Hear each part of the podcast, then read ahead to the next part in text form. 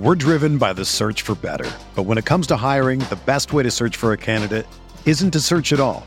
Don't search match with Indeed. Indeed is your matching and hiring platform with over 350 million global monthly visitors, according to Indeed data, and a matching engine that helps you find quality candidates fast. Ditch the busy work. Use Indeed for scheduling, screening, and messaging so you can connect with candidates faster. Leveraging over 140 million qualifications and preferences every day, Indeed's matching engine is constantly learning from your preferences, so the more you use Indeed, the better it gets. Join more than 3.5 million businesses worldwide that use Indeed to hire great talent fast. And listeners of this show will get a $75 sponsored job credit to get your jobs more visibility at Indeed.com slash BlueWire. Just go to Indeed.com slash BlueWire right now and support our show by saying that you heard about Indeed on this podcast. That's Indeed.com slash BlueWire. Terms and conditions apply. Need to hire? You need Indeed. This podcast episode is brought to you by Coors Light. These days, everything is go, go, go. It's nonstop hustle all the time. Work, friends, family expect you to be on 24 7. Well, sometimes you just need to reach for a Coors Light because it's made to chill. Coors Light is cold lagered, cold filtered, and cold packaged. It's as crisp and refreshing as the Colorado Rockies. It is literally made to chill. Coors Light is the one I choose when I need to unwind. So when you want to hit reset, reach for the beer that's made to chill. Get Coors Light in the new look delivered straight to your door with Drizzly or Instacart. Celebrate responsibly. Coors Brewing Company, Golden, Colorado. We're here.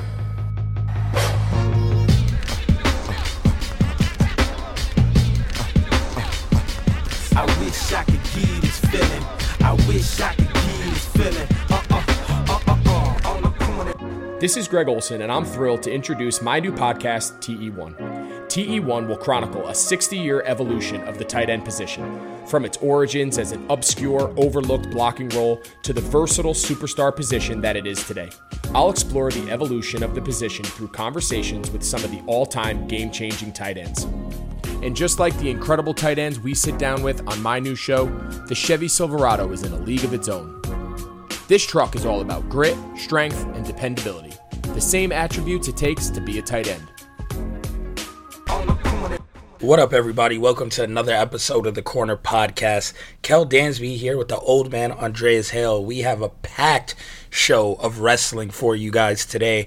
We're going to be previewing NXT TakeOver that happens this weekend. We're going to be talking about the WWE Draft, which is on the horizon as well. We just talked about main roster stuff on Sunday, so if you guys haven't heard, go back and listen to that we are going to keep talking about AEW, which I feel like we haven't talked about in two weeks. And for the first time, we're going to discuss New Japan G1. We're almost in the middle of it, but don't worry, we're going to catch you guys up, give you our opinions, and make our way too early predictions for who's going to win G1 this year. It's nice to have New Japan back. So, plenty of wrestling on this show. But to start it off, oh man, we have to talk about the presidential debates which you were tuned in from from jump. I jumped in like 20 25 minutes into it because someone on Twitter was like, "You guys to talk about this on the show?" And you said, "Of course." And I was like, "Oh fuck, I got to watch this shit show." So, I did and I turned it on and it was as crazy and wild as expected. And I was like, yo, I can't believe this happened. Like, this was the debate. And I was really whacked out by it when it happened. But now it's a couple days later, and I might be weird, but I want to see another one. Yeah, no, I don't want any parts of this. Um, the real presidents of DC, I don't want to see this. This was like the reunion show. This was like this is the worst. I mean, the thing is, is there are two things wrong, right? One, having a debate with Trump is stupid because he's not going to listen to anything. He's not going to use any facts. He's just going to say shit. Two, this shit needs to be like around the horn where you have a mute button because Trump doesn't shut the fuck up. You got to shut him up. There's no way you can have another debate without a mute button. And this this debate was complete chaos. Um, other countries, you know, remember that episode of The Simpsons where the aliens are like looking at us and they're like laughing and shit. Yeah. that's how other countries are looking at us because there's no way that you could say this is going to be the new leader of the free world because Trump was a shit show. But I've said from the jump, Joe Biden's not Biden is not a great speaker. So he stutters a lot, stumbles all over his words, he misses points. Um, he's never been a great orator. Barack Obama would have slaughtered Donald Trump in this debate. He just would have waited for him and just would have buried him in a couple bars. Meanwhile, Biden just he's just not a good orator, man. He's not the greatest candidate. It is what it is. But I don't want to see another one of these because here's the the truth. If there's anybody that watches this because they're like, you know what? If I watch the debate, I'm gonna figure out who I want to vote for. That's not gonna happen. You come into this already picking a side. There's no way you come into this going, man, I was with Trump, but that Biden or vice versa. That shit just doesn't happen. These are pointless. this is the classic case of like when you go out on a date with a woman and they say like the woman knows if she's going to sleep with you within the first you know 5 seconds of meeting you that's people going into these debates right like they know who they're going to vote for within the first 5 seconds or they came in with this preconceived notion who they're going to vote for but this is the case of you can definitely talk yourself out of having sex and that's what these debates are for. Like people go in thinking I'm already going to do this with you, right? Women show up on dates like, you know what? I'm already going to sleep with this guy. But you can say some dumb shit and talk yourself right out of sex. That's these debates. They went in, they had their fan bases. We just showed up for the shit show. But guess what? They can say some stuff to talk themselves right out of a vote. And I feel like Trump may have done so in two instances here. So if people went in hoping Biden was going to charm them, romance them, win them over, you're right. That's not the guy. That's not who he is. Uh, watch Kam- Kamala. Am I saying that right now? Kamala. A- Kamala. AJ jumped on me last time for it. Kamala on the VP debate because she's about to roast people.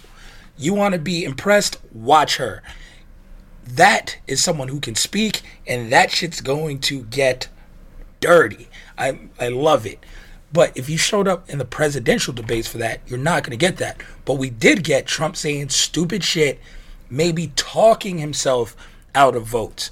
One being, not he wouldn't outright denounce racism and and he wouldn't say that's racist, that's bad, to the point of he was asked directly what he thought of the Proud Boys, and he told them to stand back and stand by. Arguably the worst quote you can give at that moment.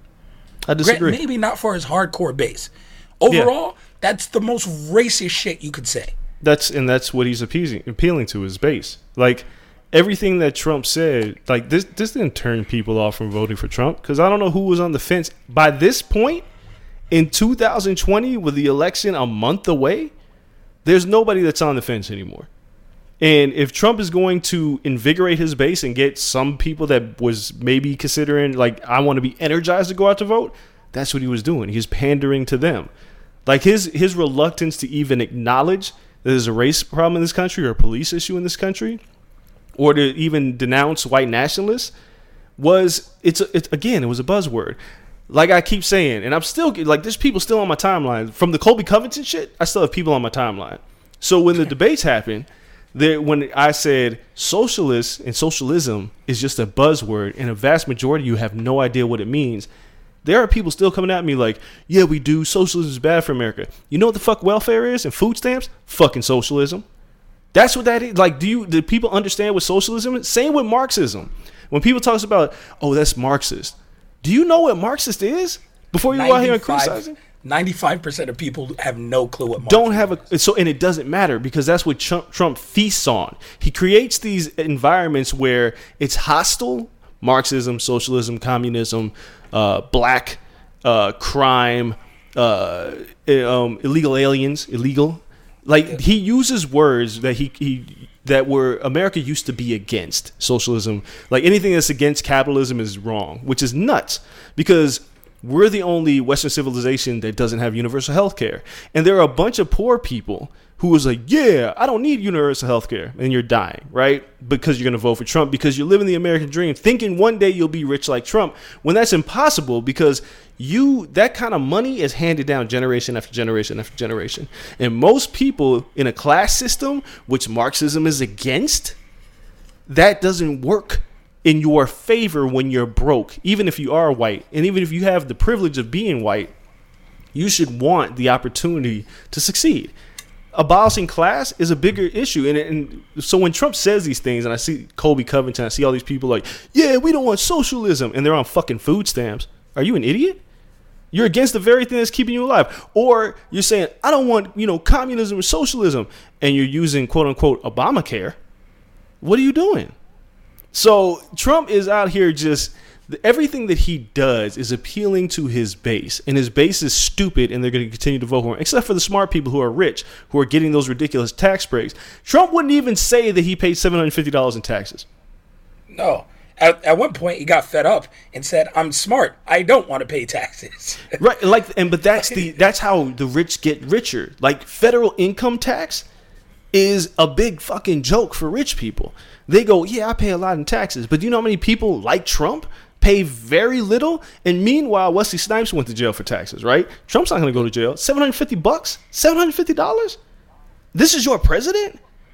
It's, it's crazy. So these debates are just vehicles for people to get upset and riled up and go vote. But this was not a debate. Like even Al Gore and George W. Bush, when they had their debate, tons of people were on the fence about that particular election.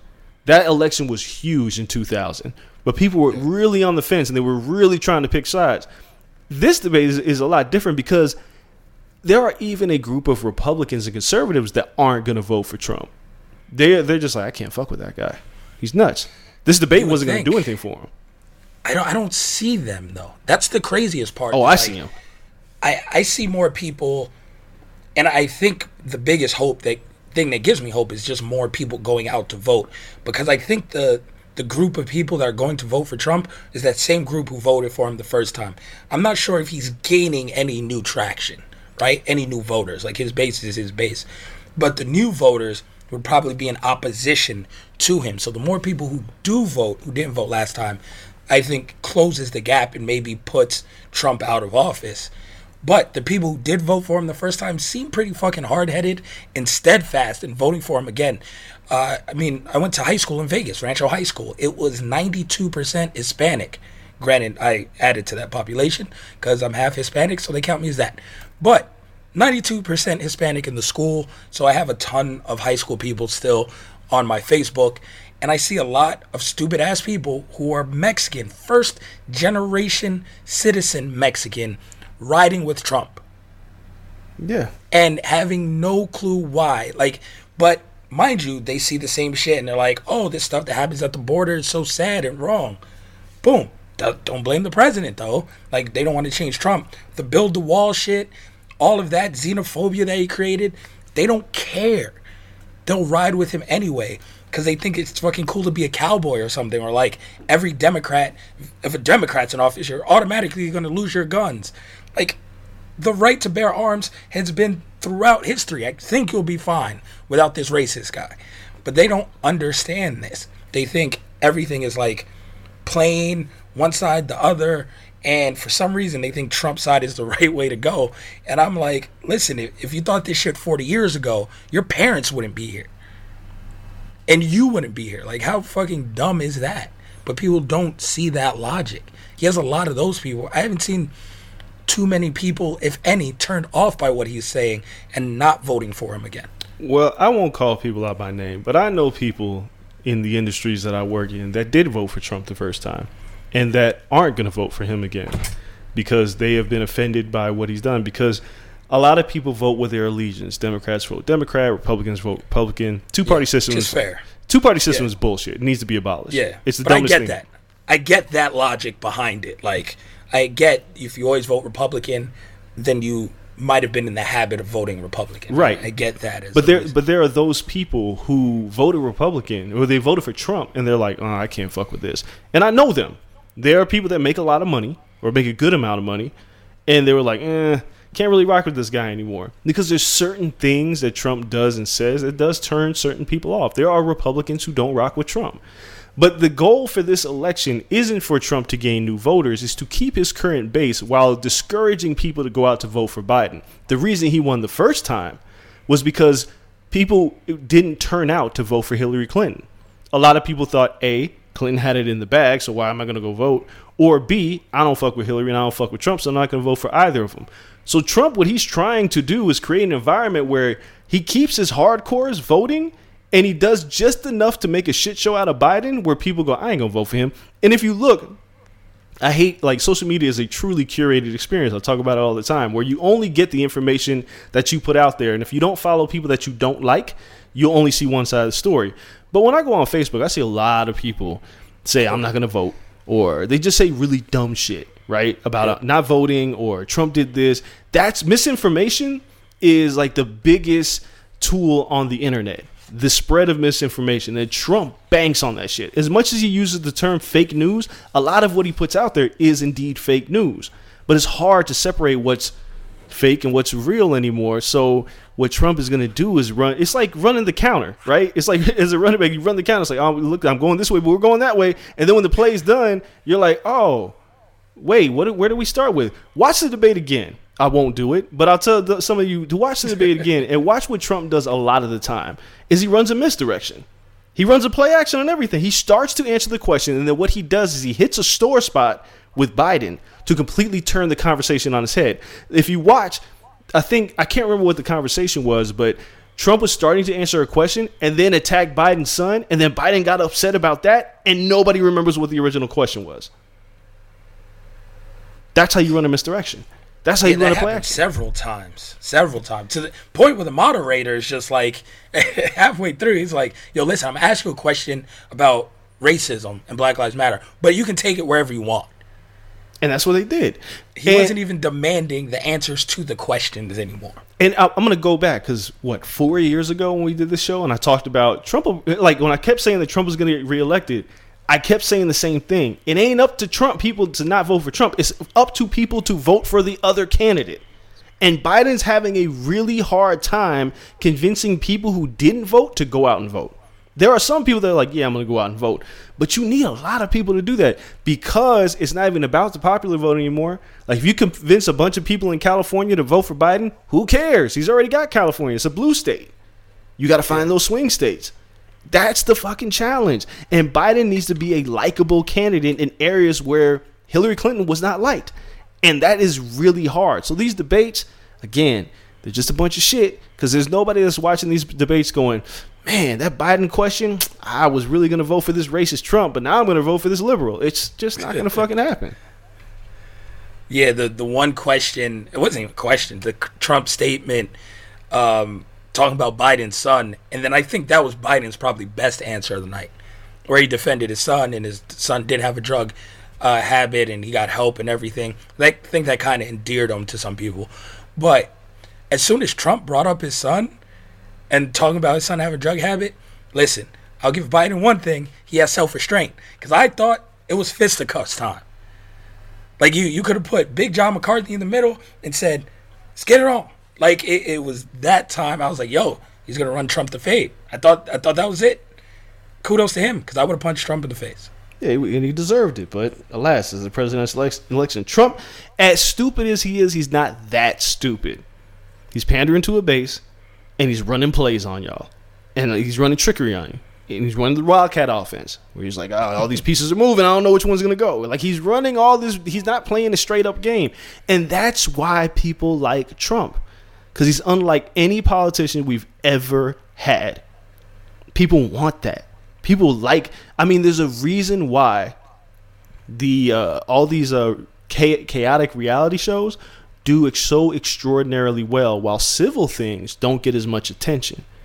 Trump recognizes that by doing reality TV, he understands what America, to a certain degree, wants, and they wanted something different. And like I said, when it was Obama, when it was Bush, we wanted something completely different. We voted a black man in, and now that the black man was president, people want something completely different, so they voted Trump in. The only thing that's truly hurt Trump heading into this election is COVID more than anything else because it's something that's fresh on anybody, everybody's mind and people are really upset about it. It's the only thing that made people go, you know what? This fucking guy Trump is nuts. But other than that, he kind of had this shit in the bag. He's he, all he's really going to do is fumble the bag now. That's it. Yeah, I mean, there's there's plenty of different ways to fumble the bag. Like, I mean, I, granted, people don't care about the taxes as much, but at least we brought it up. Like that 750 number is is pretty, you know, a sticking point to talk about. So there's there's a couple ways that he's definitely he's running towards the end zone, but he can definitely cough the football up real quick. Um, before we hit the break and start talking about you know pro wrestling, what we're here to talk about between Biden and Trump, since we're a combat sports podcast, they had to throw on the gloves and get into the octagon. Who wins a straight up fight? Three minute rounds. This it's Not- Biden. Not a title fight. There's no way a guy who eats Big Macs. I mean, not, it's, there's no way a guy who eats Big Macs is going to beat Biden. Yeah, I mean, Big Mac. The majority of Americans eat Big Macs. No, no, no, no, no. Trump is old as shit. First and foremost, Trump is not. Biden's 77. Trump is old as shit, and he looks completely out of shape. I'm picking Biden to beat that ass. Tell you this Biden's 77. Trump is 74. I pick Biden to beat that ass. Have you watched Trump move?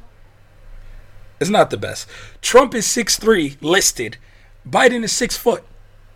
That Trump is at least 270. of, of chunk. He ain't catching Biden. 6'3, 260. Roy Nelson was a damn near that size. He was a bunch of chunk. Yeah, but he wasn't. Not that I'm saying. he wasn't 74 years old either. And he wasn't eating Big Again, Macs every day. a 77 year old. Yo, Trump Um, I ain't feel like there's there's a height weight advantage. The tiny hands really hurt Trump. Because how much power can you pack inside the tiny hands? And I feel like Biden could know how to throw a leg kick. Can't believe this is a real conversation we're having. It's a real conversation. Like if they had to fight and we're doing the tail of the tape, I feel I would give it to Biden. And this is objective. I give it to Biden, but he's he's winning it two rounds to one. Definitely 29-28. Trump is getting him on the ground sooner or later. yeah, yeah. Well, it's it's close. He ain't getting knocked out. Obama knocks Trump out. If we're doing politician MMA. yeah. And Kamala might stop everybody. She probably will. she's just like, uh, she's probably like Shevchenko in the octagon. Looks like Kamala's been in a fight or two. So, um, yeah, no, that's that's a little detour into combat sports. That's what we do here, Dre. That's what we got to talk about. Uh, when we come back from the break, though, we are talking about NXT because they have a big weekend. We're going to talk about the matches, which are really good on paper, and then the build, which the old man doesn't like as much. So we'll talk about all of that when we come back. You guys stay tuned. We'll be right back.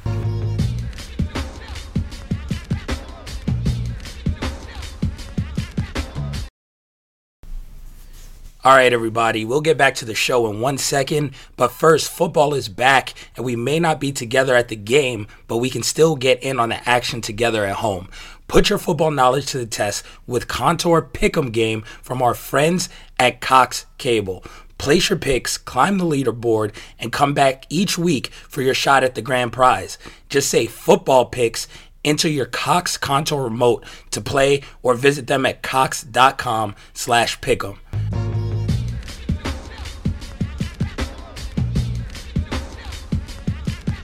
All right, just that quick, we are back. Shout out to Cox Cable, new sponsor. Make sure you guys check out that Pick'em contest if you are in Vegas, if you have Cox Cable in a different state and listening to us. It is fun. I tried it out last weekend, so shout out to them.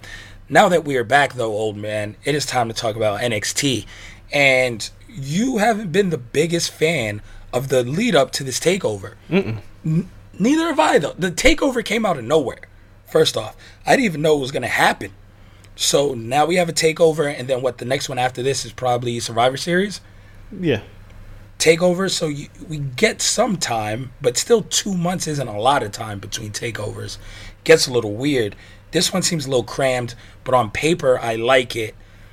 What don't you like about the build for this takeover? This feels very WWE. It feels like W the Raw and SmackDown are having a direct effect on how NXT handles business. Because I go all the way back to Keith Lee. And Keith Lee being pulled, and now Karrion Kross is hurt, and everything has been shuffled around. Shayna Baszler being pulled up and doing nothing. Bianca Belair, I mean, now she's doing something. Bianca Belair being pulled up and doing absolutely nothing. You run down the list of people that they've called up. Well, she's doing stuff. I like those promos. Everyone else was a I, hater. I don't I really like care. those promos. I don't care The for Mr. those Perfect promos. promos. I don't. The reason why I don't care for the promos is because they are the Mr. Perfect promos, which are cool or what have you. But uh, then what? Like I, we've seen like remember the Mojo Rawley promos? I don't give a shit. Promos mean nothing. Put it to work. Staring in the mirror though. That's what I'm I- just saying. It's a lot of whack. But the whole thing is, all this business is having an effect on NXT and how they're doing their shows. Um, Keith Lee won both titles and gave up one and lost the other one in three weeks. And it threw everything out of whack. And now, Balor's champion because Kross is hurt. And now they're trying to just shuffle things around to make things work. Look, COVID had an effect, but not like Raw and SmackDown has has been pulling talent. Riddle never really uh, he didn't really do what he was supposed to do in NXT. Not and not I'm not even saying being champion. It just felt like everything was aborted. Like uh Mia Yim's now there, Di- Dijakovic, uh Mercedes Martinez. What? She was just there. I think his name is T Bone or T T bar, T bar, man, get it right. T bar. T bar, T bar. slapjack, like yo. But look, Mercedes Martinez looked like she was about to be a force in the women's division. Now she's gone, and it wreaks havoc across NXT because it looks like what what Vince McMahon and company are doing is looking at NXT and we're like, well, they're going up against AEW, but when we feel like we need somebody and, and Vince needs a toy, he's gonna take it, and then y'all just gonna have to deal with it. So now we're heading into this NXT takeover, and both matches, both title matches, zero, all three title matches, zero build. One week out. Nothing. There was That's not true. There's been a three month build for Escobar versus Swerve. Ah, come on, man. I'm, not, just telling I'm just I'm okay. not- I'm that's just one, but I'm talking about three. Three North American title, WWE. I mean NXT Championship, and the Women's Championship. All three of those feuds were built in a week. Yep. That's ridiculous. Week and a half. But and that's utterly ridiculous because Kyle O'Reilly wins that gauntlet match, right? And Finn Balor is champ. But you don't get any real heat between these two. You don't have any sense of ah, they should be facing each other at all. And I'll explain where my conclusion is with O'Reilly and why they're doing this.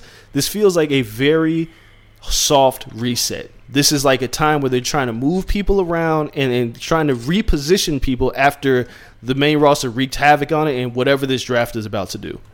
So I th- like this takeover. It's almost like they had a 20 woman battle royal to determine the number one contender. And when you looked at the 20 women, you only could see like most battle royals and Royal Rumbles are, but you could uh, look at that list and you're like, there's only like three people who could possibly win this shit. And when Rhea Ripley got eliminated, it was like, oh, okay, I know who's gonna win. It was gonna be Candice LeRae. Shotzi Blackheart, she already got her opportunity. Because Candice never really had a run.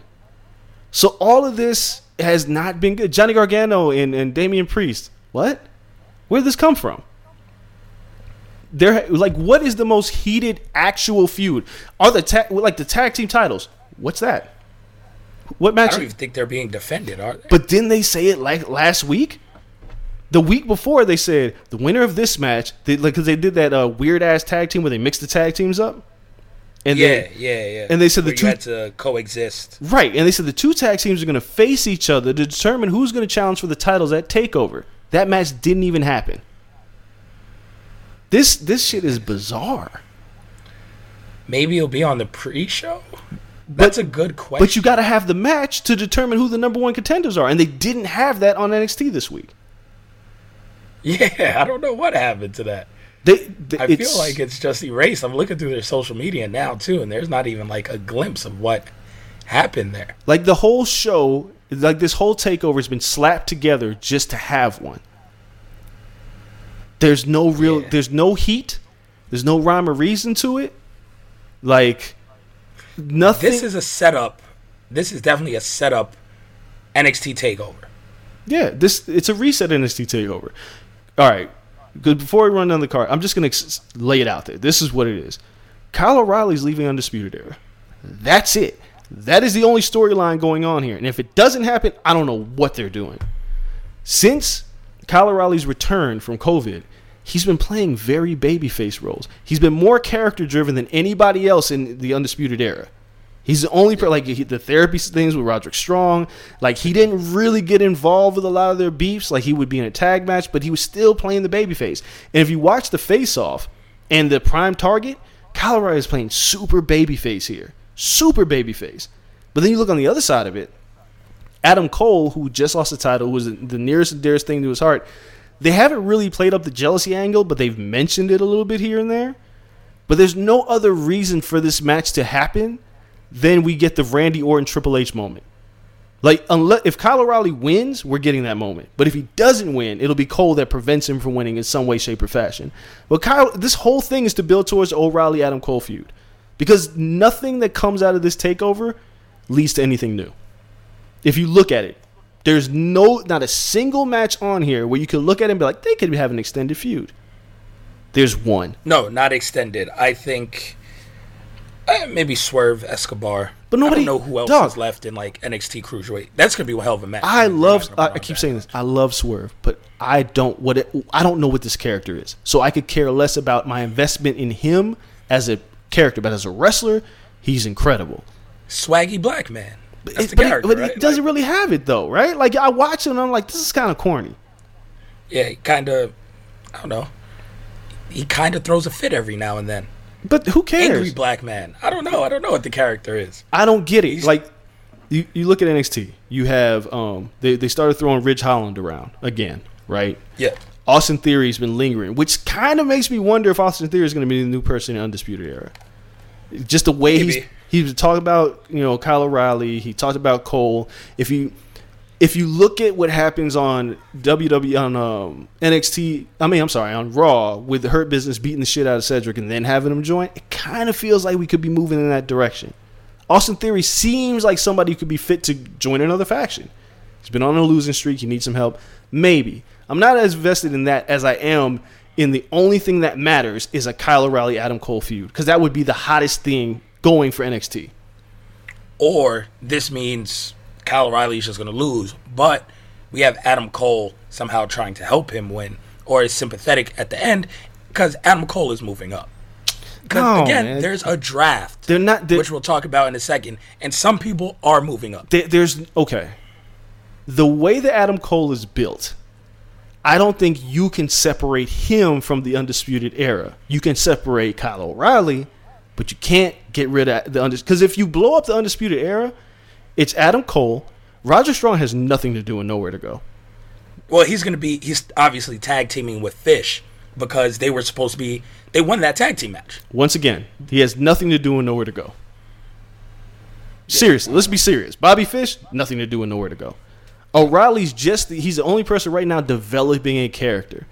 But Cole, divorced from the Undisputed Era, seems silly. Because it hurts those other guys. But Cole on the like dude, the worst thing that can happen to any of them, Gargano, Cole, going to Raw or SmackDown. This is a shit show over there. This, Yeah, I would so Raw than SmackDown. Yo, I would cry if they were like, "Yo, you gotta leave NXT," because Adam Cole and Johnny Gargano's had, had a prime position in NXT for so long. You have to go to one of these things. I would cry. I quit. I'm out. I, I think Cole would welcome the challenge. It's not even a challenge because nothing he can do. There's nothing he can do. He'll be, uh, dude. Is it over for Keith Lee already? No. You sure? Oh, no. Yeah, I was actually, I liked his match on Raw. This is one of the only thing I liked. Are you sure? How long was that yeah, match? they moved him. Oh, he squashed Andrade in like four minutes, which I hated. But I, I thought, cool, he wins. He gets out of the main event picture for now. All right, I, I'm okay with this. I was hoping it'd be a longer match because those two would have a really good mid card feud. But where does he go? Andrade's partner being hurt. Let them rock on the mid card. But where does he go? What is he? I'm saying, like, where, where, what feud does he enter to? Like, you beat Randy Orton clean at a pay per view, and it's really done nothing for you. I mean, that was like three weeks ago at a pay per view. These pay per views are coming at a lightning pace. I'm just saying, you beat, like, you are the new guy on campus, and you showed up and you squashed, squashed one of the biggest names on the roster, and you're now really not doing anything. that a pay per view or Raw? It was pay per view. It was the one that was the week What after pay-per-view? SummerSlam. Oh yeah, that show's barely a pay per view. It still was. A, I'm just saying it was a pay per view because Randy Orton is still in the title scene. This is important. Like if, if he would have squashed somebody and they just were relegated to the mid card, who cares? But you beat one of the biggest names in pro wrestling who's still involved in the title scene. If I don't know where you go because unless you turn Keith Lee heel, I don't know where you go with him. Well, no, now he's building up, and then he can do what he's supposed to do, which is go and enter into a mid card feud. And you This got a lot more confidence than I do. Titles. This is why you have North America, or excuse me, this is why you have uh, U.S. titles because you need that person to okay build him up a little bit, get him that momentum. He beat Randy Orton, so he has that on his resume. That's great. Bobby Lashley's been red hot. If there's anyone that's going to beat Bobby Lashley, I think Keith Lee in two or three months is in a pretty damn good position to beat Bobby Lashley and make it credible. I hope you're right. Here's here's my next question, and then we'll get to takeover. Yeah. Of all the recent NXT call ups, who who who has done well since being called up, and who, versus who has showed up, was hot for a month, and then fizzled out.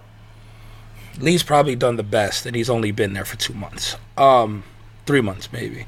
Riddle is middling. I don't know what the fuck Riddle's doing at all, really, on SmackDown. SmackDown's gotten really good, and I'm not sure if they understand where to put him.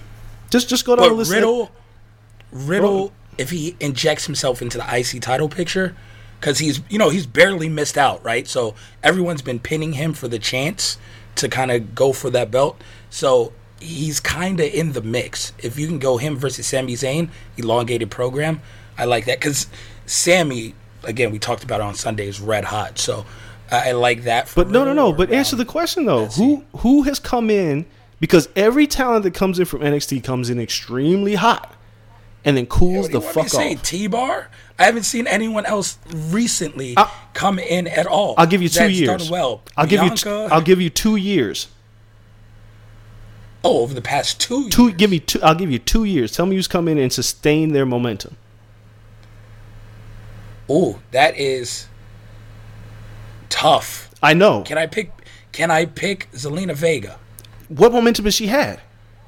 She's been one hell of a mouthpiece, and she hasn't really fallen off as a mouthpiece. She, she hasn't. I mean, grasping at no, I'm. I'm talking about a talent. I'm talking about a wrestler. I'm talking about. I'm talking about. Wait. Let me let me I'm go through trying them. Let me go through them. yeah. Ricochet. Aleister bring up Black. His name. Yeah, no, he already has a character reset. But was it? But how hot was were they when they came in? Super hot as a tag team. Uh, WrestleMania Re- yeah, won the And- tag match, And then what happened? or showed out in the tag match. They didn't win. They disappeared. Um, Robert Roode. Yeah. Uh, just came back. Didn't do shit. Nakamura probably had the most momentum heading into WrestleMania, but look at him. It's since. over two years ago. Yeah. And again, I argue, which is a shitty argument, but they've done as well by Nakamura as they have any of the call ups. Obviously, you're pointing out how horrible they've done of That's my job point. of establishing call ups. But Nak has been a champion on the main roster for 80% of his career. Whether people like his runs or not, I don't think he's had a great championship run at all yet.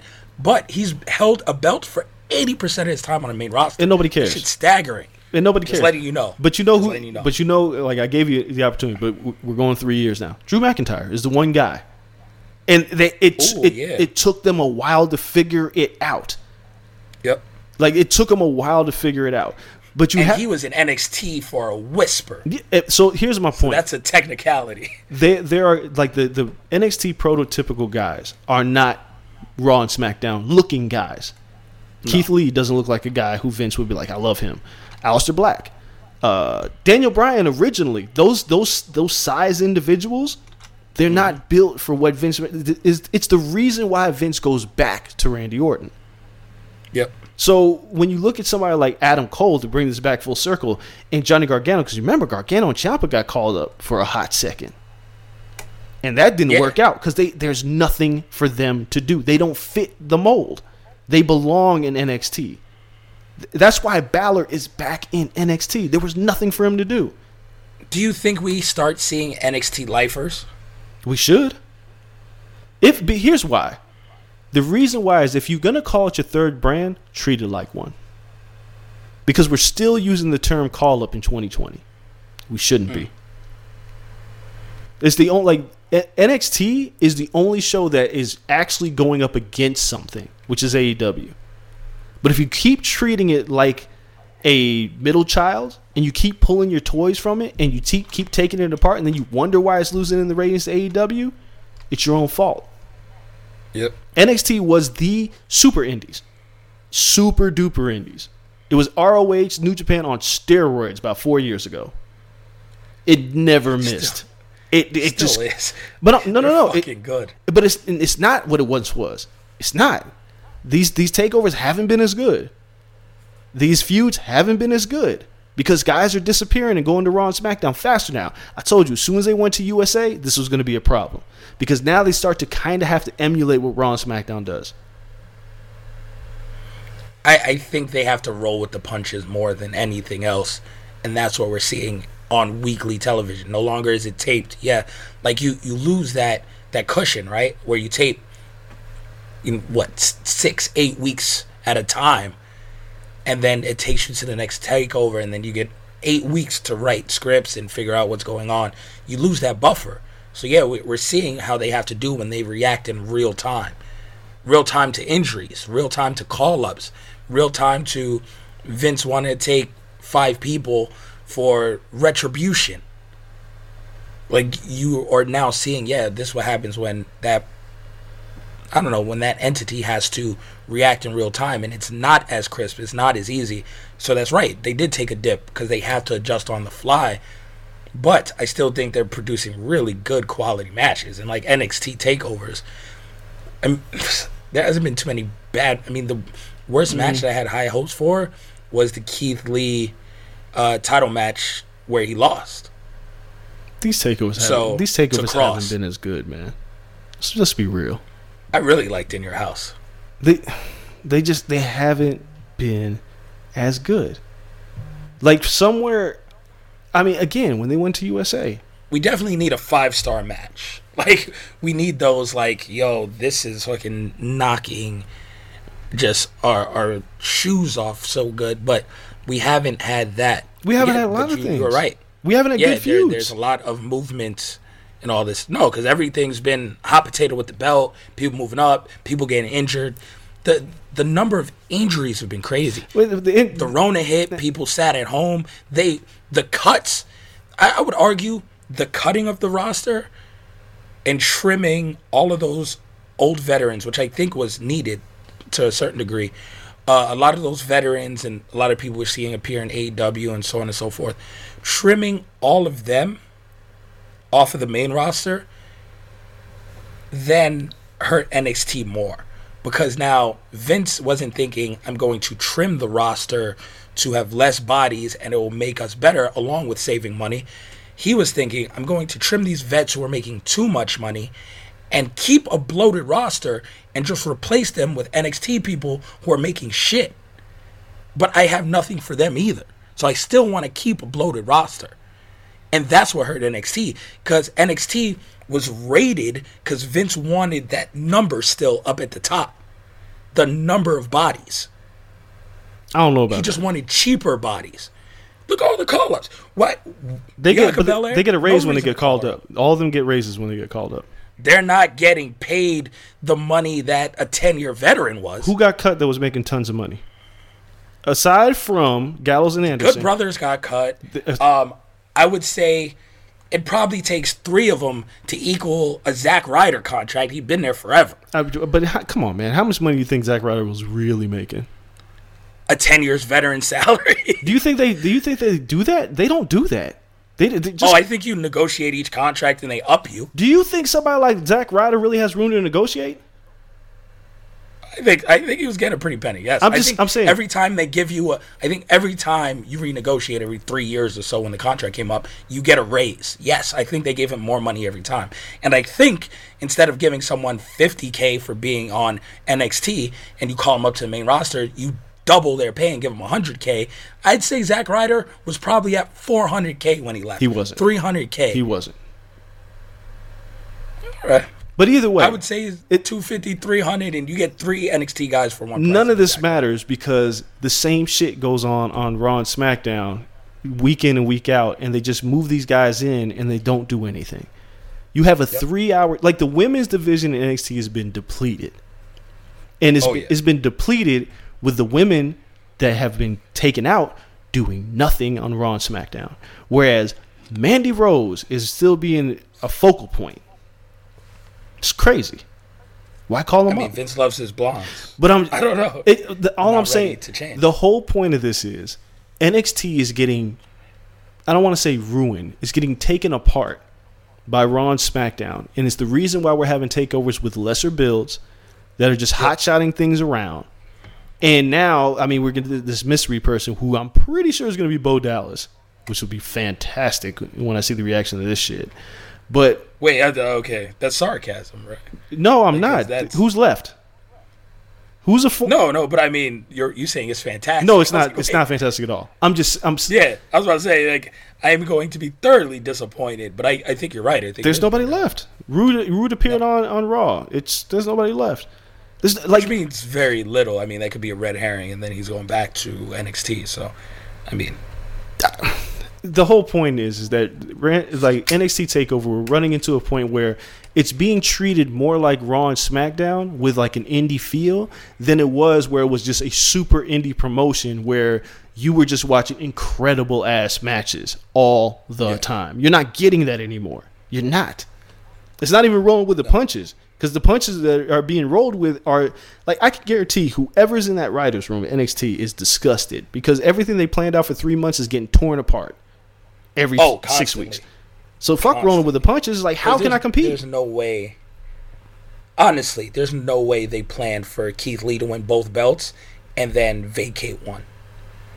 That's like a oh he's going up in two weeks. By the way, figure it out. And it's like, well, we don't have the storyline to make them drop both. So just say you're going to vacate. It was dumb. Like it's yeah, it's dumb, but I mean, I guess it's a hand forced on them. Uh, let's talk about the matches, as you had said, for this weekend. We have Santos Escobar versus Swerve. I, I think Escobar is going to win, probably by cheating. He's gotta win. This is why, yeah, this is why he has a crew. But it's going to be one hell of a match. Yeah, if they get time. And I really like Santos Escobar. Everyone gets time. It's takeover. It's weird because I really like Santos Escobar, but I feel like they haven't really done right by him. Really? Yeah, I feel like he's a star, and I feel like the crew should be a, a formidable faction. But after the whole Drake Maverick shit went away, we haven't really seen a whole lot. Like the the uh, the tag team, why aren't they in the tag team title picture? the tag team has been wrestling every week on 205 Live. So I think. I'm dead ass serious. I'm just saying, who watch, nobody watches this shit. I'm just letting you know. I'm- Again, I'm just they- saying, they've does that count? Wrestling every week. Like if I play basketball, Does main event count? Look, look. If I play ba- if I play for the NBA, right, and then they say, "Well, yeah, I just saw fucking LeBron James playing a pickup game in Venice Beach." That's what 205 Live is. Ain't nobody watching that shit. I don't know what to tell you. That's just where they're wrestling. And Santos has been doing a lot of stuff on 205 Live, obviously, because he is still the cruiserweight champion. So I think they've given him more time than any other cruiserweight champion, changing it to the NXT Cruiserweight Championship. They've justified giving him time on the main show every other week. But still, he gets weekly time on 205 Live. So Nobody I watches guess that's it. why. Stop bringing this up. Okay, I'm just letting you know. You're like, oh, they haven't done right. They Now, They haven't. built this. They've also built this on a completely separate program. I'm just saying. When fucking AEW built stuff on AEW Dark. I don't watch that shit either. No, but- but dog, people say Nobody watches 205 Listen. Live. Nobody. At least somebody watches AEW Dark. Nobody watches 205 Live except for you. You're the only person. I don't. I I dead ass don't know anybody else that's outside of you who watches 205 Live. Oh, I really like 2.0, the tag team that's on. Who is that? Funny. Uh, these two Canadian dudes. I don't know the real tag team name in WWE, but they were like 2.0 in Canada on the Indies, Christ. and they are hilarious. But they've been in the feud with uh, Escobar's crew, a tag team feud. Anyway, moving on. It's better. It's honestly better than the NXT tag team matches in tag team division right now. If if you're curious one day, and uh, just want to throw it off. I'm not. They've had some good matches. I'm not curious. Okay, well then, you stay on your high horse. Who's gonna win this match? Oh, you pick Santos. Yes, obviously. Santos. Okay, I think it's gonna be a good match. Probably get 15, 20 minutes. It's gonna be really good. Uh, Kushida versus Velveteen Dream. This came together in a week. like specifically, these two came together in a week. I don't trust Dream not to fuck this up. If that's weird, uh, Kushida's gonna be great. I think this is a good feud where he can come in and win one, and this really feels good for his heel character. I don't think Dream's a baby babyface. Wasn't he just a heel again? Wait, you think what you think is. Kushida's a heel? He's beating the shit out of everybody. Dude, he's just got an anger streak. They need. Here's the problem with Kushida. The problem with Kushida was he, he was super babyface, and it was the same thing they did with Hideo Itami, and it didn't Yeah. work. He just needed an edge. He's not a heel. Okay. Well, there you go. Fine. He's not a heel. Throw him in there. I think it's a good way to have him win and try to start something with him. So I, I'm, I'm good with that. Kushida, Velveteen Dream. Kushida is my pick. Mine too. Um, Dream will fuck up a spot in this match, though, and make it look real. spot. absolutely. And the guy who diddles little boys, I don't want him to win anything. I'm so Yeah, dog, at this point. I'm so mad. I, I'm so disappointed in I like Just- one of my boys. disappointed. One of my boys works for Chalkline, and I'm not gonna put him out there because then people are gonna look for him. But he sent me a Velveteen Dream jacket like two years ago, and I was like, "Oh, dope! I'm gonna wear this." And now I don't know what to do with it. I'm never gonna wear that shit. yeah, like It's like bumping an R. Kelly CD. I'm not doing this shit. we had so many high hopes for the Dream. Really fucked that up. Uh, that and the nose candy. Yeah. really just really really bad path for him. Next match, Damian Priest versus Johnny Gargano. And this is where and we'll talk about the draft again I guess here in a second, but this is where I think this is a sayonara Johnny Gargano. I hate if that's the case. Uh, sorry, sayonara, Johnny Gargano, and you'll be featured endeavored sooner than later. Maybe maybe I mean they could always drop him back down. It's fucking Johnny takeover.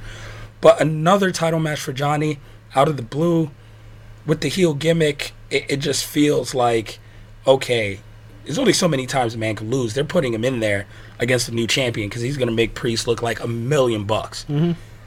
So, Damian Priest wins. I think this is finally Johnny Gargano's farewell. I think he's at like 21 of the 31 takeovers at this point.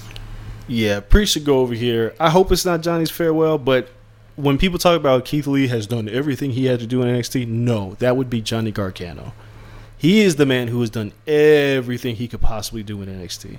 And if I felt like there was a home for him on Raw or SmackDown, if they completely restructure SmackDown to look more like the SmackDown 6 from like the mid 2000s, I'd be all for it. I don't trust him, but uh, Damian Priest has to go over. And Johnny Gargano is just going to make him look great.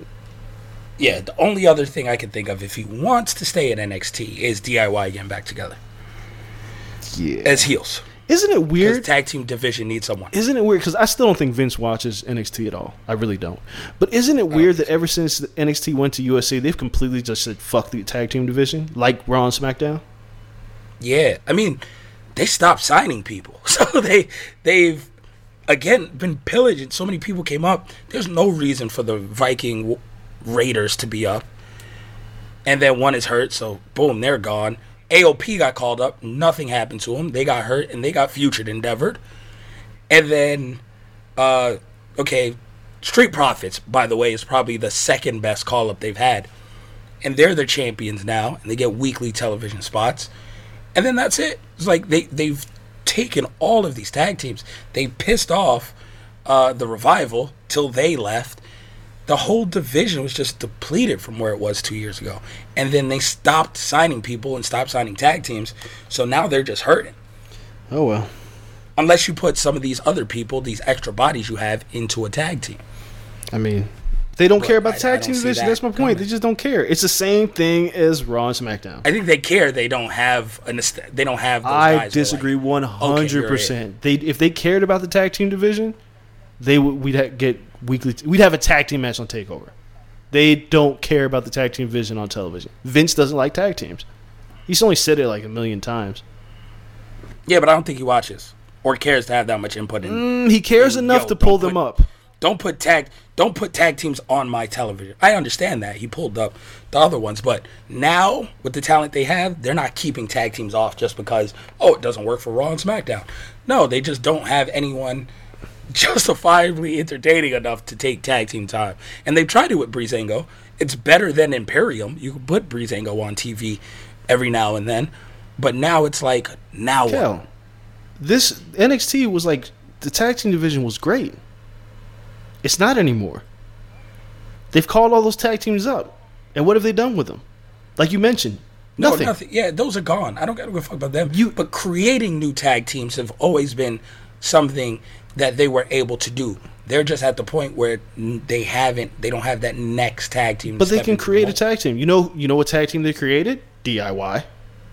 DIY, which was very good. So they could create a tag team with a bunch of these guys that aren't really doing a whole lot. They tried it. You called them the Punjabi Warriors. No, no, no, no. That's that's creating a tag team. I'm talking about you- two singles. and you threw I'm talking out. about two singles wrestlers that aren't doing a ho- whole lot. Could be a tag team, right? Not the Punjabi pain war. Like that was bullshit. That was completely another bullshit. But what they could have done was create more tag team. Like they haven't even tried. Really, they haven't.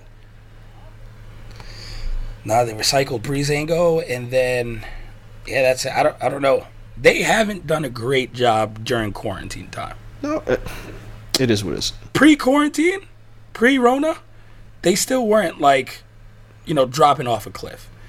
I would say maybe they've been hit hardest by the Rona No, in terms of where they were to where they are now, eh, they've been hit hard by terrible booking ideas. and people get pulled up. They've That's- they've had to really adjust more than That's terrible booking. That's all. This it's not their Right. it's not the talent's fault. It's where they come from. And yeah. Anyway, moving on. Then we have so Damian Priest wins that. Io Shirai versus Candice LeRae. Goodbye, Candice, along with Johnny. This is very frustrating. I, I think yeah, I don't I don't think she wins. I don't think this is the gimmick to have her win. I think if she was going to win, it would have been when Io was a super badass for a second and it was kind of heelish and Candice was still babyface Candice, but they wasted that time having her be a valet for Johnny and Ciampa in their feud.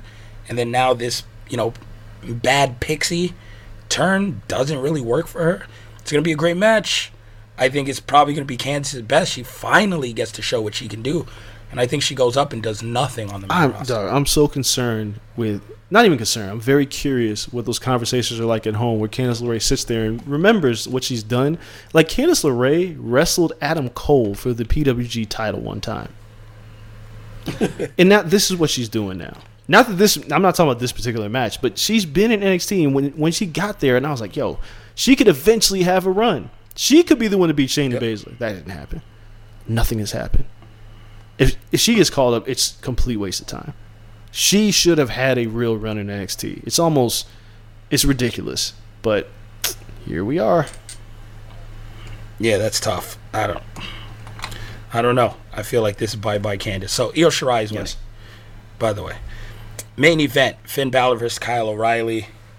Again, going to be a great match. I, Finn's had really good matches since coming back down, though. Um, I think this will be one of another one of his best since coming back down. At the end of it, I'll have to watch like when he gets to like five matches in this run of NXT. I got to watch this compared to his first run, and I would argue his matches now are probably better. Character, no. Takeover matches, five for five. If you count in your house and the last it, him and Cole, I would probably say this run he's better in ring than he was before when he was, you know, Finn Balor face paint, fresh over from Japan. Balor. I don't- I think these are a better run in I don't know. I don't know. I have to check that one. I'm not entirely sure because the Yeah. So once he once he gets to like five or so, you probably have to watch it. But I, I think this run in ring is better. the the feud with Joe was good. Great feud. I think they might have had a ladder match that just didn't hit for Uh, was probably the cage match, cage match. but Yep, but they had hit. other. him Owens ladder match. It was okay. Yeah, that, that was the beast Um, movies. Um, Yeah, so we there's been a couple of matches for him that were like, eh, in that first run. I think he's turned it up a bit now. I'm gonna be so- really honest about Finn Balor. Finn Balor hasn't given us a five star match. Finn Balor, for as good as a champion as we looked at in the Demon character, the wrestling has been above average. But there have been better wrestling champions than Finn Balor. Total package. I'm like better wrestling, like Cole. Gargano, not Roode. Nakamura when he's hot. Um, Yeah, even. Andrade. I don't know about not. Even Andrade when he was a champ for a hot second turned in that. Fu- Andrade gave like two yeah, five stars. Andrade and fucking Gargano. Oh my god! But Finn Balor has been in this weird spot where I can't remember a single time. I'm being honest that he had the best match of the night. Yeah, that is so tough. I don't. I don't think I can. If if he did, it would be recently. It'd be like the In Your House television special. Yeah, I can't. I can't remember a single time he's had the best match. Yeah, it's tough. Tough. Not definitely not during his first run. No. I don't think he ever had the best match of the night. But we, you know, we always pop for the entrance and the face paint and everything was fucking crazy. So it was excusable. Now I don't, now he's a better wrestler in my opinion. Um, I think he wins this, and again, it's going to further a narrative around Kyle O'Reilly and someone else. I don't know if that someone else is Adam Cole, like you detailed when we started this segment, or if it's Austin Theory, who's kind of been trying to punk him from afar. he's on a losing streak. I wouldn't count him. I just don't know who's going to be his foil. Uh, the thing with Kyle O'Reilly is if he goes in a feud with Adam Cole, that's a toss up. I don't know if he wins that first feud, um, or if he could beat Cole at like a takeover. If for some reason Austin Theory costs him the match, and then like say Cole comes out afterwards, Austin Theory's beating Kyle O'Reilly's ass. Cole comes out. You think he's gonna help uh, Kyle O'Reilly with the Undisputed Era, and they all start stomping out Kyle O'Reilly. Then cool. His first feud can be with Austin Theory. He can win that and then go. Here's why that doesn't work. you know. here's exactly why this doesn't work. If the whole plan here, like I think it is, is to set Kyle O'Reilly off on a singles path, he has to feud with Adam Cole first. He has to. Be, For that credibility. yeah, because you can't go straight to a guy that hasn't won a match in like two months. You got to go with a guy who was on your side. And Okay. anybody who's ever watched Kyle O'Reilly in the Indies, him and Adam Cole have had phenomenal matches in the Indies. They weren't buddies except because they used to be in Future Shock in PWG in the indie scene. They broke up. Adam Cole became champion and joined uh, um, Mount Rushmore. And Kyle O'Reilly was the foil. Me and Marcus Vanderberg went to the P- PWG when O'Reilly was, I mean, sleazy Kyle, all that shit. The man is incredible, and he just never really had that run because he was always attached with Bobby Fish with Red Dragon, and but nobody really got to see him as a single star. It's there.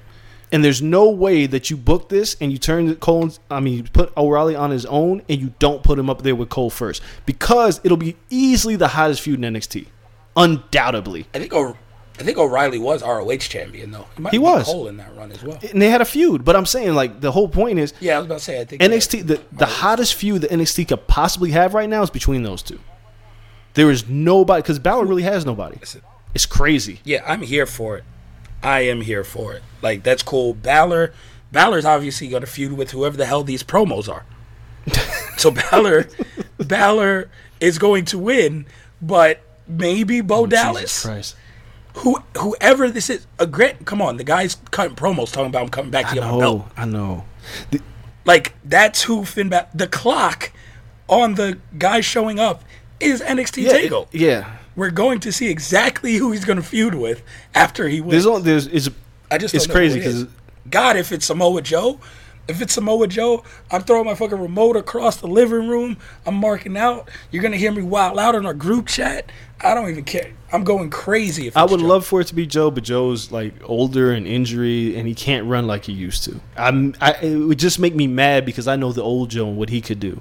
This Joe can't do it like he used to. So there's Joe as an option. God, I would love Joe versus Keith Here- Lee though. I don't care. There's another person that could be lingering in the scene. It's not going to be this person because he's currently seems like he's doing something. Big E. Big E's one of the only other former NXT champions that could fit this bill. I would pop crazy for Big E too. Yeah, but it, won't be Big E. It won't be Big E. It No. won't be. It could be Joe. I doubt it. Bo Dallas feels like the only champion who happened early on and can call people paper champions. Bo Dallas, and that sucks. that really sucks. But here we are. I wish it was Sami Zayn, yeah. but he's already got the IC title. Sami got the title. I mean, Ciampa's there, but Ciampa's already making a different turn. You don't have to pre, you know, promo Ciampa. No, he's not coming back. He's already either, there so. doing a heel. Yeah, so damn, I don't know who would be. I don't know. I think Balor beats him eventually anyway. But it adds some intrigue to the night. Um, man, yeah, that was a long ass segment. So let's take a quick break. When we come back, we actually have New Japan to talk about and a little bit of AEW before we get out of here. So you guys stay tuned. We'll be right back after this break.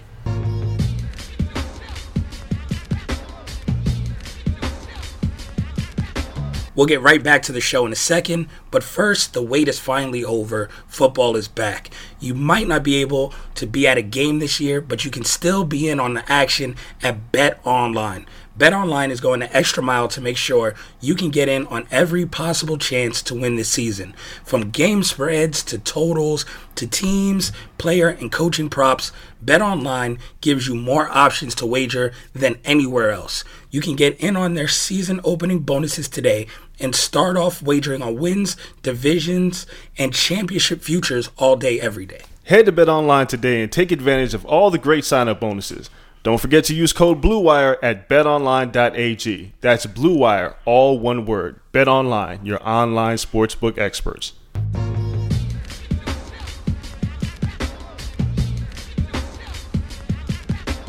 All right, we are back, and it's time to talk New Japan G1. Dre, are you caught up? No. Um, I'm literally, I'll tell you exactly where I'm at. I'm at the Jeff Cobb uh, Suzuki, Minoru Suzuki match. Um, from Ooh, okay. I'm right there, and I think after this match is Kota Ibushi and Ishii. I think this is exactly where I'm at.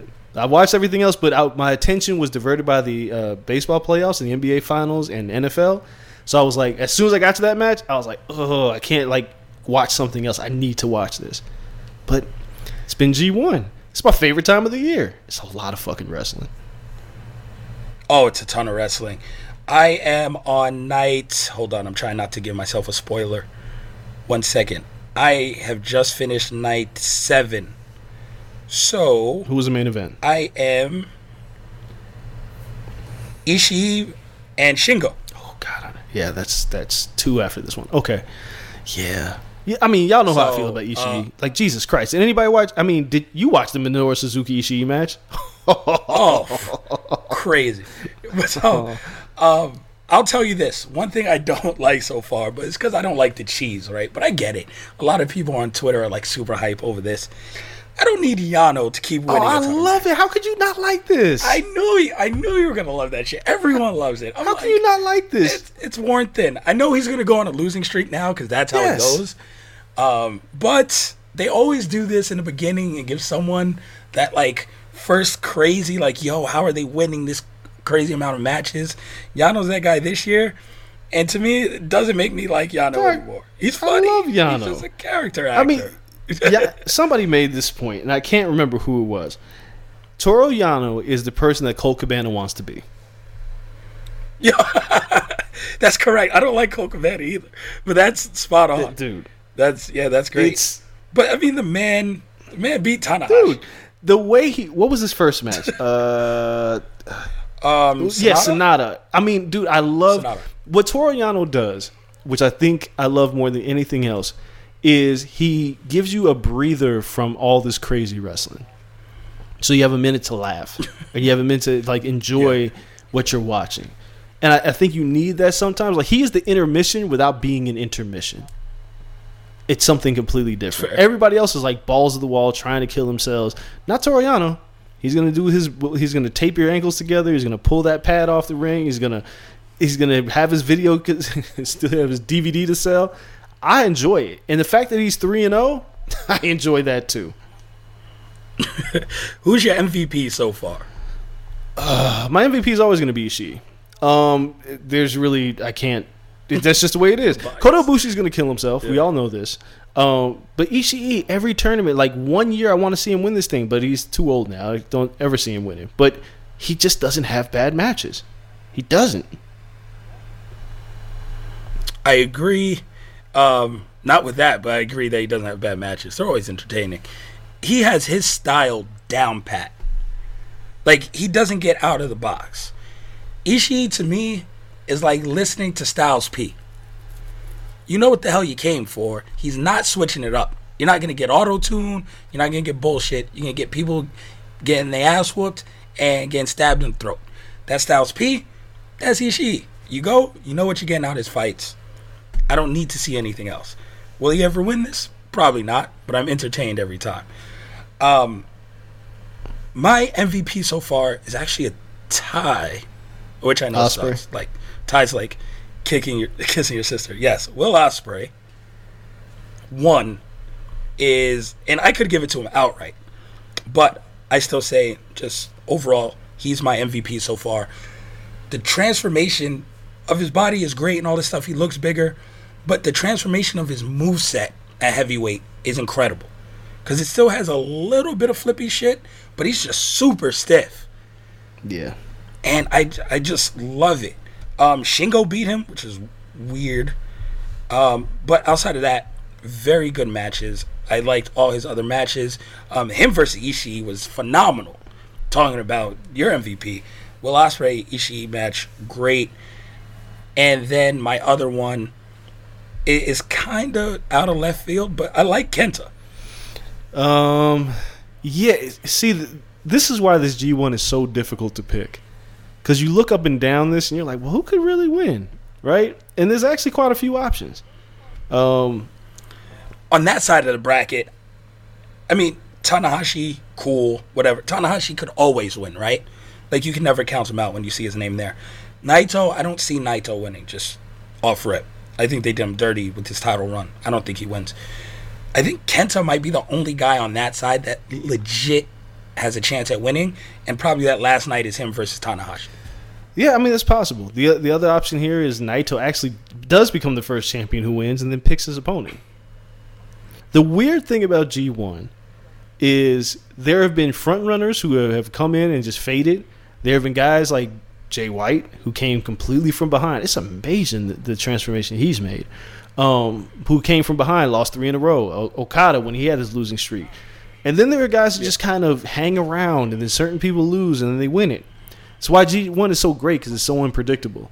But I'd love to see Naito win it because we've never seen that before.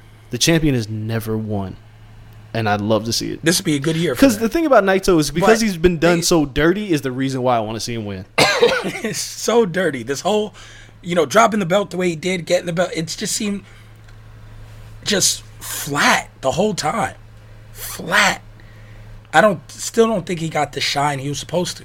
A lot of that, of course, is because you take a six month COVID Yeah. break and then got to figure shit out. But still, it just it fell flat. So that still feels weird to me. Um, I would say, who's the one person where you're like, I'm really not feeling him this year in the tournament?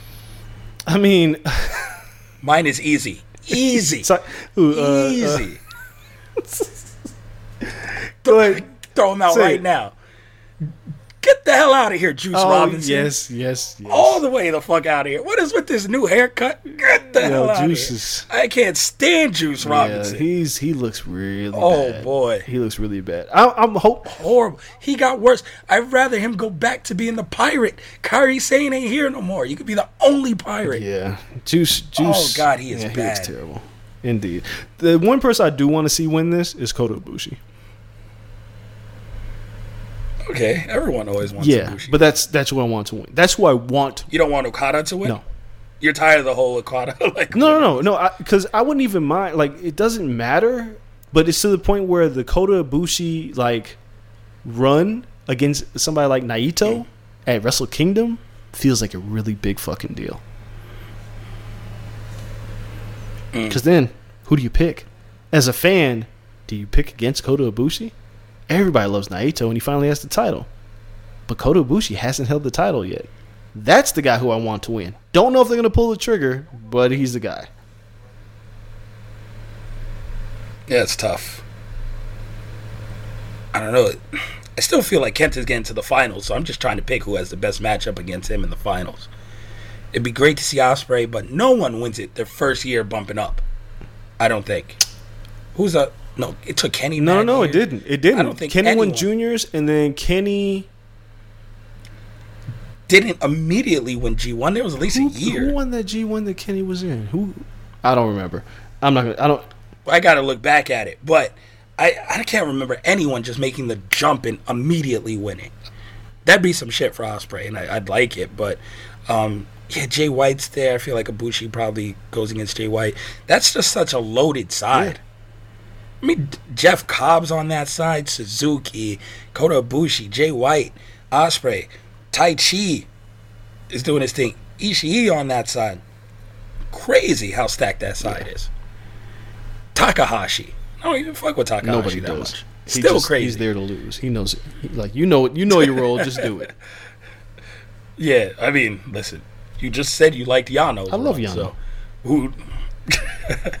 nah, so this tournament's been great. We're like halfway through, so I can't wait to see where this goes next. Of course, now we'll be able to talk about it every week, and that's really good. Let's touch on AEW before we get out of here. So they've kind of had you- you're talking about NXT and this being their reset button. AEW's kind of hit their reset button, right? On feuds and, and getting everything rolling again after the last pay per view. I've been thoroughly impressed with what AEW's done the past month. There's not much that I don't like right now on their weekly shows. I think they're giving us good matches. The storylines are filling themselves out. Cody coming back, again, it gives me what I think Cody does best, and that's be a character and let him talk. I, I have no hope that this is going to lead to a five star match between him and Brodie Lee, but the build up should be phenomenal. I think we're seeing that already. Coming a hell of a promo this week. So, I, all in all, I like what's going on. And we still, it feels like this Kenny Hangman Page thing is really being slow played. And I'm giving it its time, but they're going real slow with it, in my opinion. They are. Um, AEW hasn't been to me. It hasn't been overwhelmingly great. It's been it's been good. Really. Um, I've liked it. I like the tease with MJF. It's been better in Yes, NXT. yes, yes. but that's not past hard. two months. Um, but AEW no, I mean, right now it's not hard because NXT is just it's not good. But AEW hasn't been like phenomenal, but they've been doing little things that I'm interested in, such as Jericho and MJF. I love their interactions. Um, Brodie Lee. Uh, uh, I like. Um, Jesus Christ, what's his name? The push of what's his name? Oh my God, he's one? facing Cage next week. I'm having a brain fart, guys. I'll look it up. But continue.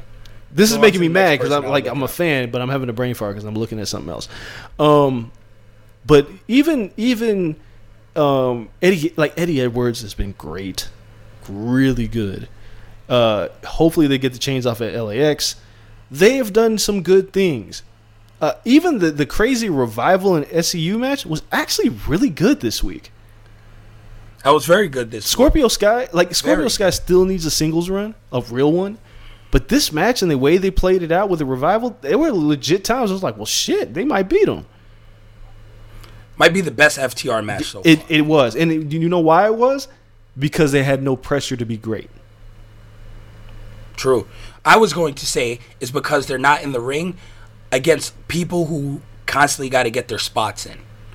And that's no disrespect to the Bucks, who I think are the best tag team, you know, in the world. But I think they were in the ring with a tag team that wrestles like a tag team, with no like predetermined spots or choreographed shit. Like they did what they're comfortable doing. Styles make fights. I, I think that's a perfect style for them.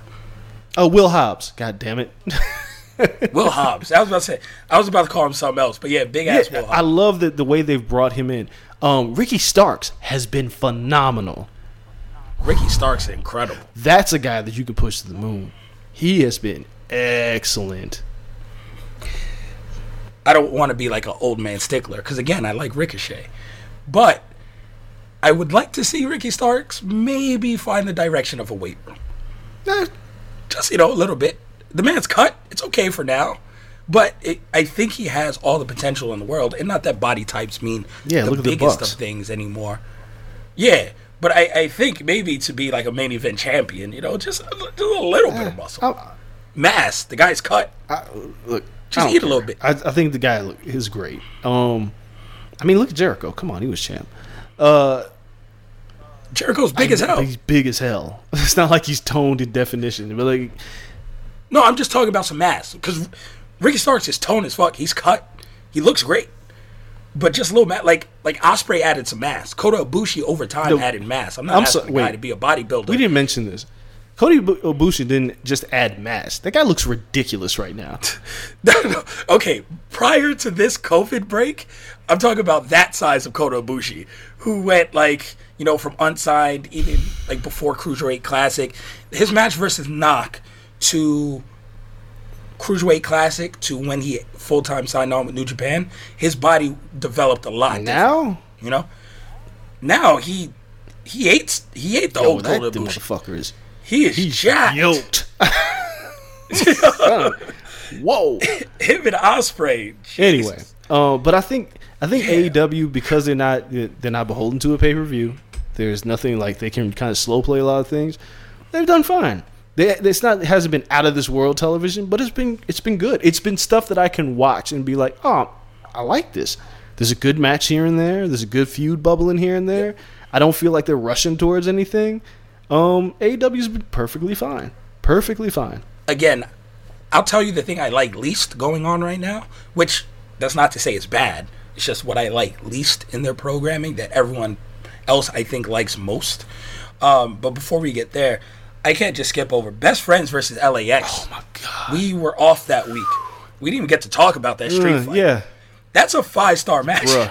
and I listen, it's okay to have a five star match between the second best team, third best team on your tag team roster, and the fifth. fifth, right? But damn, they are good for the fifth. Come on, like the best friends, the storytelling, and I will say this because I'm steadfast at yes, the best friends are still the fifth best tag team on AEW television. Sure, but that fifth might be number one entire WWE if they were there.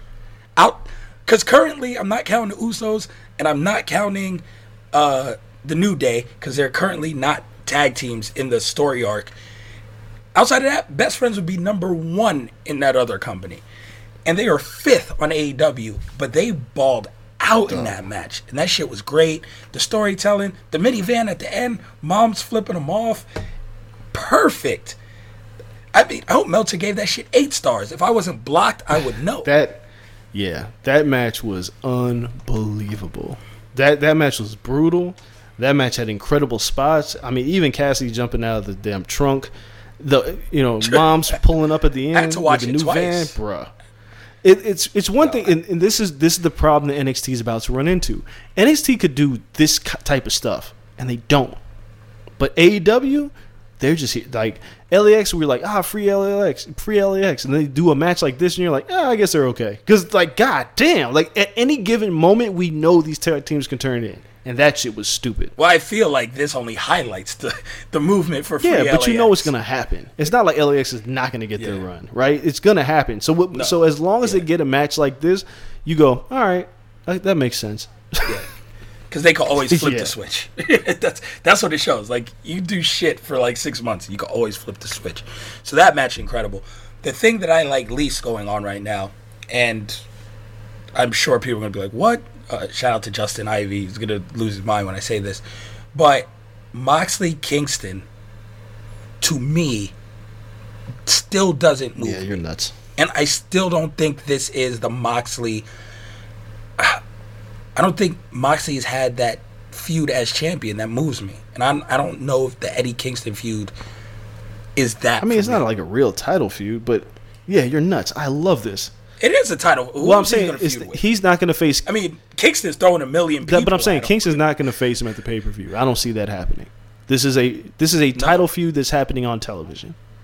This I don't think this will be the main title Well, feud. maybe my perception is different. Okay, if if that's the case, then cool. I'm I'm alright with that because I, I like Kingpin Kingston just being kind of the mouthpiece, throwing people at him.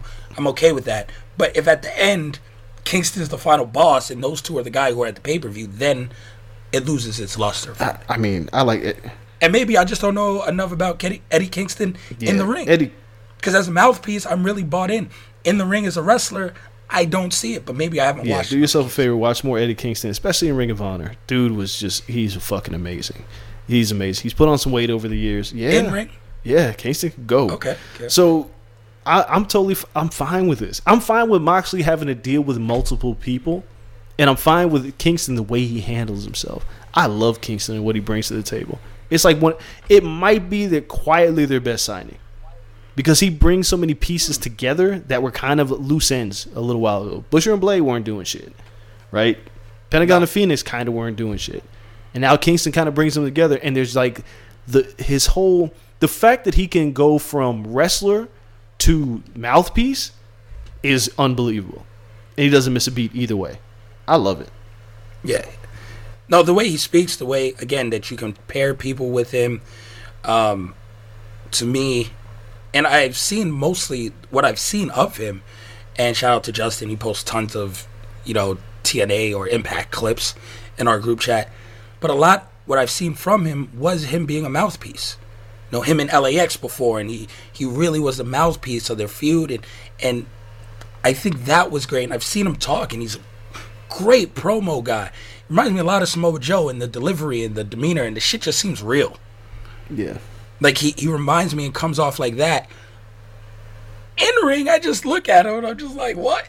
Like I I just haven't I guess they haven't put him in position yet to do that one on one, like, okay, really show me how you can wrestle thing. And I didn't watch Impact week to week to see him actually wrestle. I saw his highlights and his Yeah, promo. watch some more. Eddie Kingston's great. That's all I'll say about that. Perfect foil for Moxley. All right, maybe I'll change my opinion. Cool, maybe I'll change my opinion next week.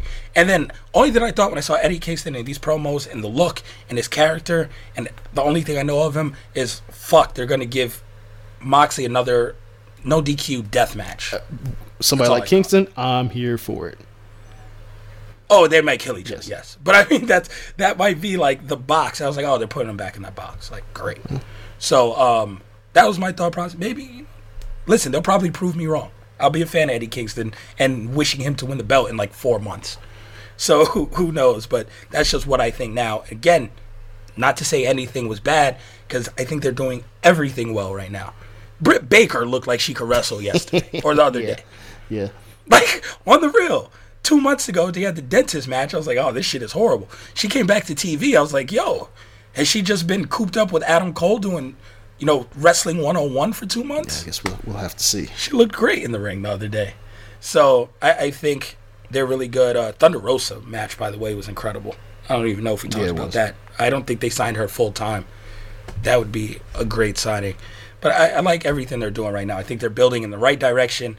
NXT needs to hit the same reset button AEW did and start building in the right direction. So we'll see how that goes. That's been our wrestling episode. It was packed full of it. Thank you guys for listening. It has been great. Make sure you guys follow us on social media at Corner Podcast underscore on Twitter, Corner Club for Life on Instagram. You can follow me personally at Kel Dansby, him at Andreas Hale on all platforms. Shout out to the network Blue Wire, our sponsors. Shout out to new sponsor Cox Cable. Make sure you guys play the Pick'em Challenge on there. It's really fun. Really makes football Sundays uh, worth it. It gives you that little bit extra to pay attention to every game. So that is great. It's a long show. We're going to start breaking our shows back down into three shows a week, which will be fun. It'll give us more time to talk about hip hop and current events at the beginning of these things. Should be really fun going forward. Thank you guys again. Until next week, though. Peace. Without the ones like you, who work tirelessly to keep things running, everything would suddenly stop. Hospitals, factories, schools, and power plants, they all depend on you. No matter the weather, emergency, or time of day, you're the ones who get it done. At Grainger, we're here for you with professional grade industrial supplies. Count on real time product availability and fast delivery. Call clickgrainger.com or just stop by. Grainger for the ones who get it done.